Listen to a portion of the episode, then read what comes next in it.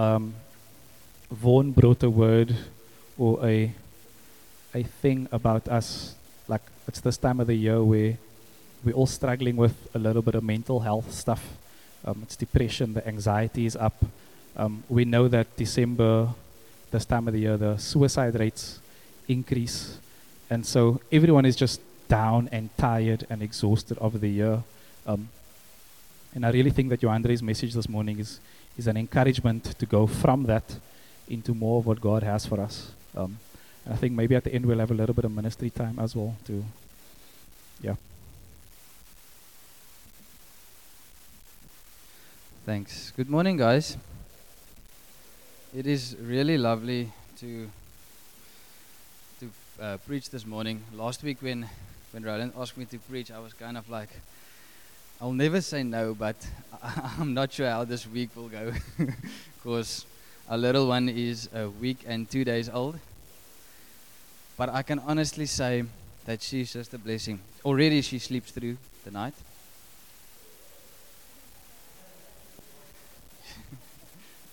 I don't, think Anita will agree with me, but no, she's she.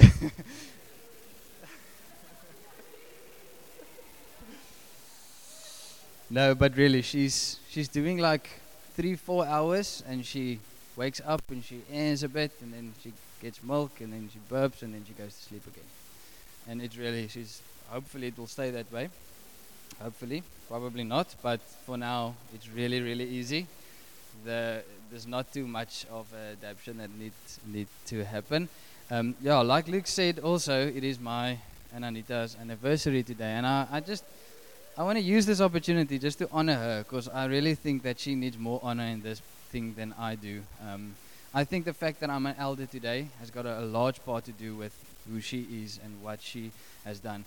Um, very often I told her, listen, yeah, that thing is not lekker. And then she will be like, you can see in her eyes, she's like, oh, another thing that I need to change. But then she changes it. Um, and there are, there are times, and hear me out, I must change much more than she has to do. Um, but yeah, so, and I just, Anita, she's sitting out there, she, she's feeding. Um, but I just want to, in front of everyone, just say thank you. Um, she is, she really is, and, and I don't say this to put something on any other woman, but I think that she's the strongest woman that I know. I mean, like a week, a week ago, Friday last week, the doctor cut through seven layers, I think, and the next day she was just like la la la. All right, and actually on the on the operation table, the doctor took out boards on her ankle, and that is actually giving more more trouble than the the actual wound. So um, yeah, that's that. Um, before we, we start that, um, I'm a I'm a trained primary school teacher, qualified, and when you are in university, they they teach you to put new when you if you start a new lesson, you need to connect the new knowledge with the previous knowledge. So I'm going to do that now. Sorry for you guys that feel like I'm okay. So, can anyone tell me what was last pre- last week's preach about? Roland, you can't say. Don't tell anyone. Patty, you neither. Anyone? Anyone? The process of salvation. All right, the process of salvation. Oh, not yet, but okay, no, it's fine. No, it's cool. 100%. There's a there's a little button there on the right hand that makes it full screen. Next one, that one. Yes. All right. And if, if my notes were correct, Roland, you can tell me afterwards, but then this was kind of the, the process. And I, have illustrated it with like a road that you took. So we start off first by um, salvation. Uh, John 3, verse 16 says, For God so loved the world that he gave his only Son, that whoever believes in him should not perish, but have eternal life. All right, so we know that Jesus came to earth, and because of that, we receive justification. Romans 4, and just mind you, I only have two scriptures out of Romans. This is the first. 4 verse 25 says, Jesus, who was delivered up for our trespasses and raised for our ju- justification. So, what justification actually means is like with any country, any land, any, there's a law. And if you don't the, uh, obey that law, then you need to be punished. Am I correct with that? All right. You don't want anyone breaking into a house, stealing something, and not be punished. All right. But in God's country, in God's kingdom, we offend, we offend God every single day, and we commit uh, sins, crimes every single day. And because God know that we can't really, there's no punishment that can actually solve that. He sent Jesus, and Jesus died for our sins, and Jesus died in our place. And when he hung on that cross, he said the words, "It is finished." But what that term actually means is, it is paid in full. In other words, all your sins are forgiven. In Afrikaans we say, jy is vrygespreek. What is that in English? Vrygespreek. You are set free. Set free. All right, you are set free. That means that you don't have I have done it for you. And we and that is what justification means. All right, the next one is adoption and I'll get to that one. Regeneration in Ephesians 4 verse 22 to 23 it says put off the old self which belongs to your former manner of life which uh, and is corrupt through deceitful desires and to be renewed in the spirit. Right, so I don't like the things that I liked before I was saved. For me now, going out 10 o'clock in the evening sounds like the worst idea. All right, I don't want to do that. I don't enjoy the stuff that I enjoyed. I'm a new creation. I am regenerated. The next one is sanctification. In uh, Philippians 1 verse 6, it says, Being confident of this, that you began the good work in you, will carry it to completion. Right. If you know, if you look at the person next to you, ask that person, Am I perfect? Definitely not. All right? And especially wives, you can you can say it of us men, we are definitely not perfect, but we are in the process of becoming perfect. So God who, who does this work in us will sanctify us. He will carry on doing this good work in us until the day of completion, until the day of the last one, glorification. And that is when Christ, who is our life, is revealed. Then you will be revealed with him in glory. So when you die or when Jesus returns, you will be in his presence forever. And that is awesome. And we can't wait for that. But so now this is this is the so last week when when Roland um, shared this process with us, I actually thought about it and I thought about my life, and I realized that for very long I was a I was a, a community leader in Wellington PM. I was on leadership in Durbanville um, PM, and I was still stuck on that one there, on the justification. I could not get my head around the adoption part. What is that adoption? Adoption says in Romans, that is my second Roman scripture and the last one. Romans 8, verse 16 and 17 says, The Spirit Himself bear witness with our spirit that we are children of God. And Corlia, that is the three words that I spoke about children of God. And if children, then is, is with God, and follow, uh, fellow is with Christ. So if you forget everything of this preach. You are allowed to forget everything except these three words children of God. And I was stuck on that. I was really, for a very, very long, I was on leadership, like I said, and I was stuck on that. How can I be a child of God? And when I think about it, the reason for it is because of the, the earthly example that I had. And I don't want to dishonor my father. He was a, he was a he had his faults and he was broken because of his circumstances, but he really didn't know how to show any love or any affirmation or anything whatsoever towards me. So for me, I had to work very hard to gain his approval and to gain his love. Um, I, I, remember I used to like get home from school and I, I used to tell him, "Hey, Dad, um, I'm picked for the A team," and he was just like, "Okay, he didn't want to go and kick ball or got, get, got excited about anything. Um, I remember when I when I got a hiding, every it was like the the sequence of things. Whenever I got a hiding, just a note here: I never received a hiding that I didn't deserve. So it was not abusing me, but um, but whenever I got a hiding, it was like okay, I sat in my room and he went and he sat in front of the TV, and then after the pain is gone, now what now? I don't know, can I go to him? Can I be in the same room? So I just sneaked around the house and uh, until like uh, two, three days passed, and then we kind of just everything just went back to normal. There was never a moment where he sat with me and he said, "Okay, let's speak about what you have done. Let's sort this thing out. Okay, now you're my son again." So, so the fact that I had that relationship had a massive influence on how I pictured my picture of the Lord was. I usually, first of all, I thought I need to do everything 100% correct. Otherwise, the God of the universe will be disappointed at me and he will tell me how bad I am. And then I would need to walk a road of whatever and get to that place where I'm ex- accepted again. And, and so I always felt like I had to work very hard for his approval and his love. And when I did something wrong, I felt like I have to punish myself. I kind of put myself in the corner until I feel appropriately guilty about what I did, and then I can go back to God. Or I had some spiritual experience in worship, and I feel like, okay, God does love me. Okay, I'm okay with Him for another week, and then I do something wrong. All right. And so, just just a side note, yeah, this that is the reason why I'm very intentional with little Clara. If I punish her, I pick her up and I tell her, "Come." And I don't. I personally, this is just me.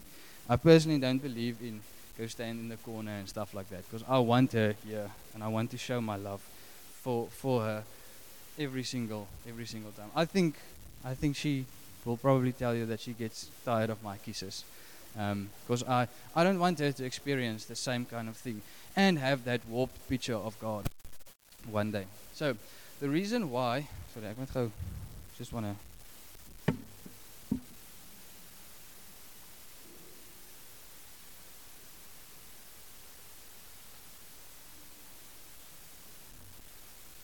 So the reason why I felt that way is because I had an orphan spirit. And uh, I'm quickly going to through that 10 characteristics of, of an orphan spirit. It says that orphans feel that they must take care of themselves, they must be strong, they need to protect themselves, they cannot depend on anyone, they cannot be weak, um, they crave to be taken in and loved, they want to be accepted and belong. They can't trust anyone but themselves. They cannot come too close.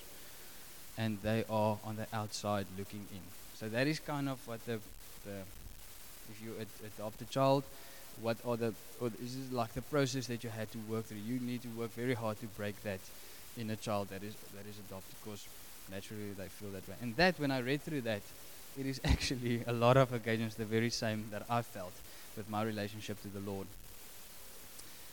But, and, and it's crazy because when I, I thought about it, we know all this stuff. Eh? We know from very little that children, Jesus said, children, come sit, bring the children to me. We know this stuff, but just somehow we kind of see God as this miraculous figure, the author of the universe, which He is. But we feel that we can't approach Him. I felt I can't approach God because He's like, He's like the headmaster of headmasters, the king of kings. How can I, like, I, I have to walk with my, like this when I approach God? But then we see the very same picture in the Bible where God says, where God bent, uh, down, and he washed the feet of the disciples. So we need to balance that thing out. So let's quickly go through what did Jesus do. First of all, Ephesians 2 verse 4 to 5 it says, But God being rich in, mer- in mercy, because of the great love with which He loved us, even when we were dead in our trespasses, made us alive with Christ. So the beautiful thing there is, while you were still offending God every minute of every day, God had was rich in mercy, and He made you alive in Christ. So even when you were frotter than you are right now, God loved you so much. I don't know, more rotten. It's a nice word. God loved you so much that He died for you, and with that, He made you alive with Christ. But not only that, Ephesians 2:19 says, "But you are fellow citizens with the saints and members of the household of God." So not only did God make you alive, He make you He made you part of His household. That's awesome.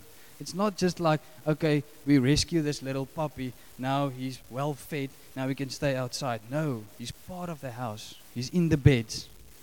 All right, how awesome is that? Not in my house, but in some few houses. um, Galatians 4, verse 4 to 5 says, But when the fullness of time had come, God sent forth his Son, born of woman, born under the law, to redeem those who were under the law, so that we might receive adoption as sons. So, just a, a reaffirmation of the previous um, uh, scripture that I used. We are adopted into his house. And while I prepared this preach, I read a story. And um, so before before I re- read you the story, the just the setting of the story is um, it's an, an American story.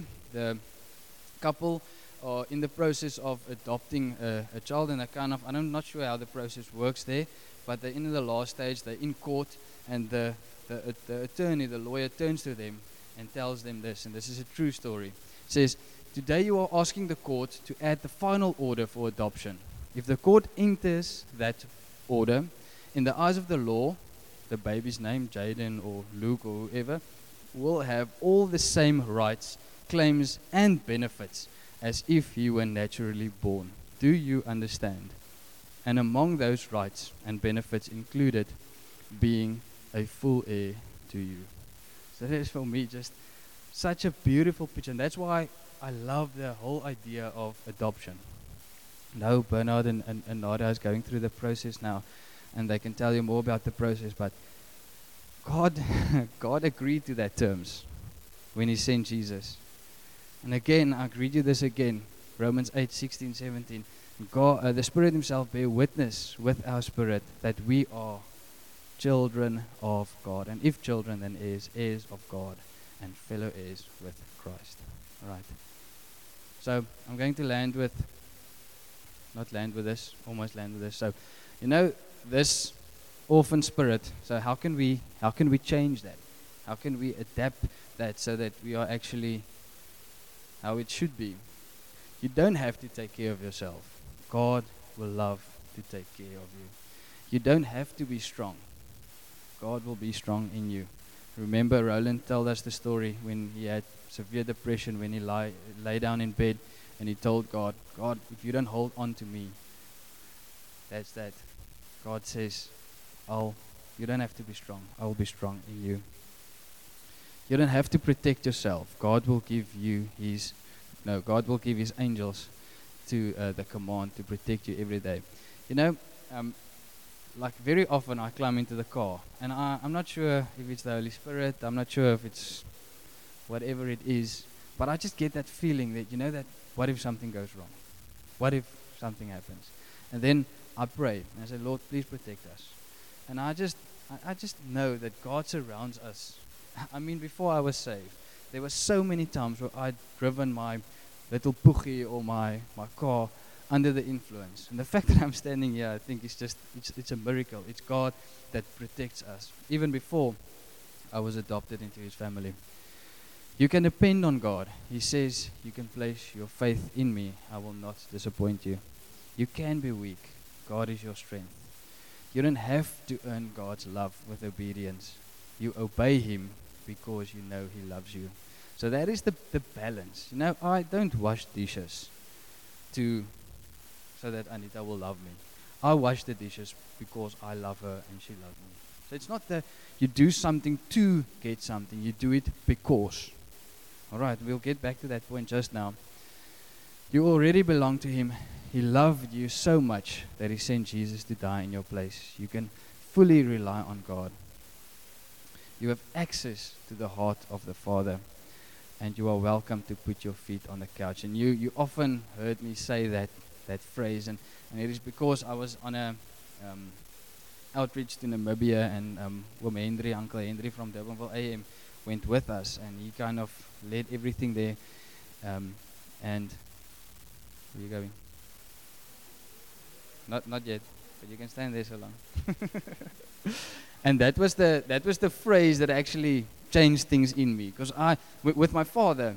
I, I was never allowed to eat in the car, put my feet on the couch, like everything was that. And when I heard the phrase, you can put your feet on the couch, like you can get comfortable here. That is that is awesome. Now you can start, Lindy. so I want to land with this. There's a there's a spectrum. On the one end of the spectrum, we have an orphan spirit. You can have an orphan spirit. You can you can think that you need to uh, earn God's love and you need to punish yourself if you do something wrong. On the other end of that spectrum is grace. I can sin because God's grace will cover me, and in the end, I will be forgiven, so I can just carry on with my life. And we can't be there either. There's a, a place, no man. There's a place in the middle, somewhere on that spectrum. And I've got a beautiful picture to illustrate this. I don't know, Anita, it was probably Monday or, or Tuesday evening, about 2 o'clock. Clara came into the room and she said, Papa, ek het gepiepie. All right? And she was so, you can say she was so disappointed. She was so incredibly sorry. And I went to her bed and I saw, okay, yes, she did wet her bed. And I put her on the toilet and I, w- I fetched the wet wipe or two and I cleaned her and I put her in my bed. And see, that for me reminded me of such a beautiful picture. We are, I, I could have handled that situation like, why did you wet the bed? You're grown up now. But that is not who God is. There's two sides of that story. The first one is, what do we do when we do something wrong? We run to God like Clara did. She ran to me.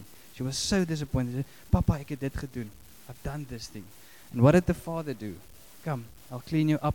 I'll put you in my bed. I'll put you next to me. But there's consequences. We can't just accept, expect to sin and climb into bed with God and not there's not consequences because there was consequences. We had to adjust the fluid intake. We had to the next evening she wear a nappy because we're not sure if it is the new baby that causes it or whatever. So there's consequences and we need to adjust these things. But the picture that I want to leave with you is there are you are children of God and you can run to God. You can please run to God whenever you do something wrong. Don't stay there in your room and wait for the Father to come in. Run to God. I've asked Lindy to uh, prepare a song, and what I want this song to be is uh, actually God ministering to you. So before the the message, uh, worship is like we are ministering to God, we are praising God. But I, I want for a moment now, I want God to sing over you. So you don't have to sing, you can just accept this. But I, I also want you to do business with God now. As God sings this word over you, repent if you need to repent. If you realize that you are stuck on that orphan spirit um, part of the process, repent about it. Move on. If there were times where you didn't run to God, where you try and, like Adam and Eve, you you hid yourself from God, repent of that. God is not the strict headmaster that waits to punish you. He's the loving Father that can't wait to pick you up.